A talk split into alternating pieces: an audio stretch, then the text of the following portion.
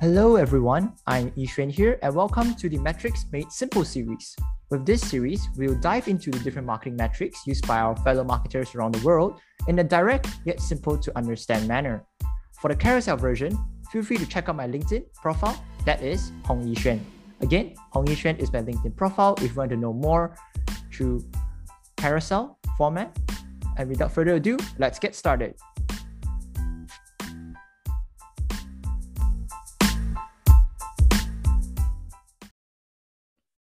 What is save rate on Pinterest?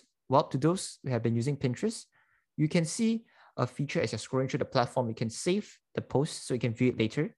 So essentially, save rate is how many people will save your Pinterest pins over a period of your time of your certain post. So we use this to determine their content preference based on the amount of pin saves they've made. So the pins will act as a bookmark for them so which shows that they're interested in the content.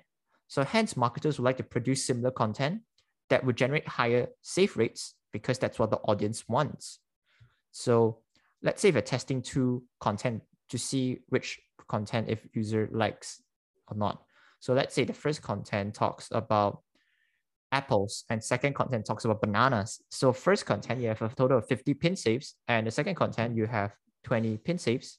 Both have a pin of 100 and so comparatively, you see that people save more pins on your Apple post rather than the banana post. So hence, you should go for the one with the higher pin save because that's what the user wants. So the save rate it will be equals to total pin saves divided by total number of times the pins were on the screen times by 100. And that's what you get the save rate for Pinterest. And therefore, with higher save rate, it will, it will show that you are providing a better content. So hence you should go for posting more content about apples for this case on Pinterest. So that's it for now, and I'll see you next time.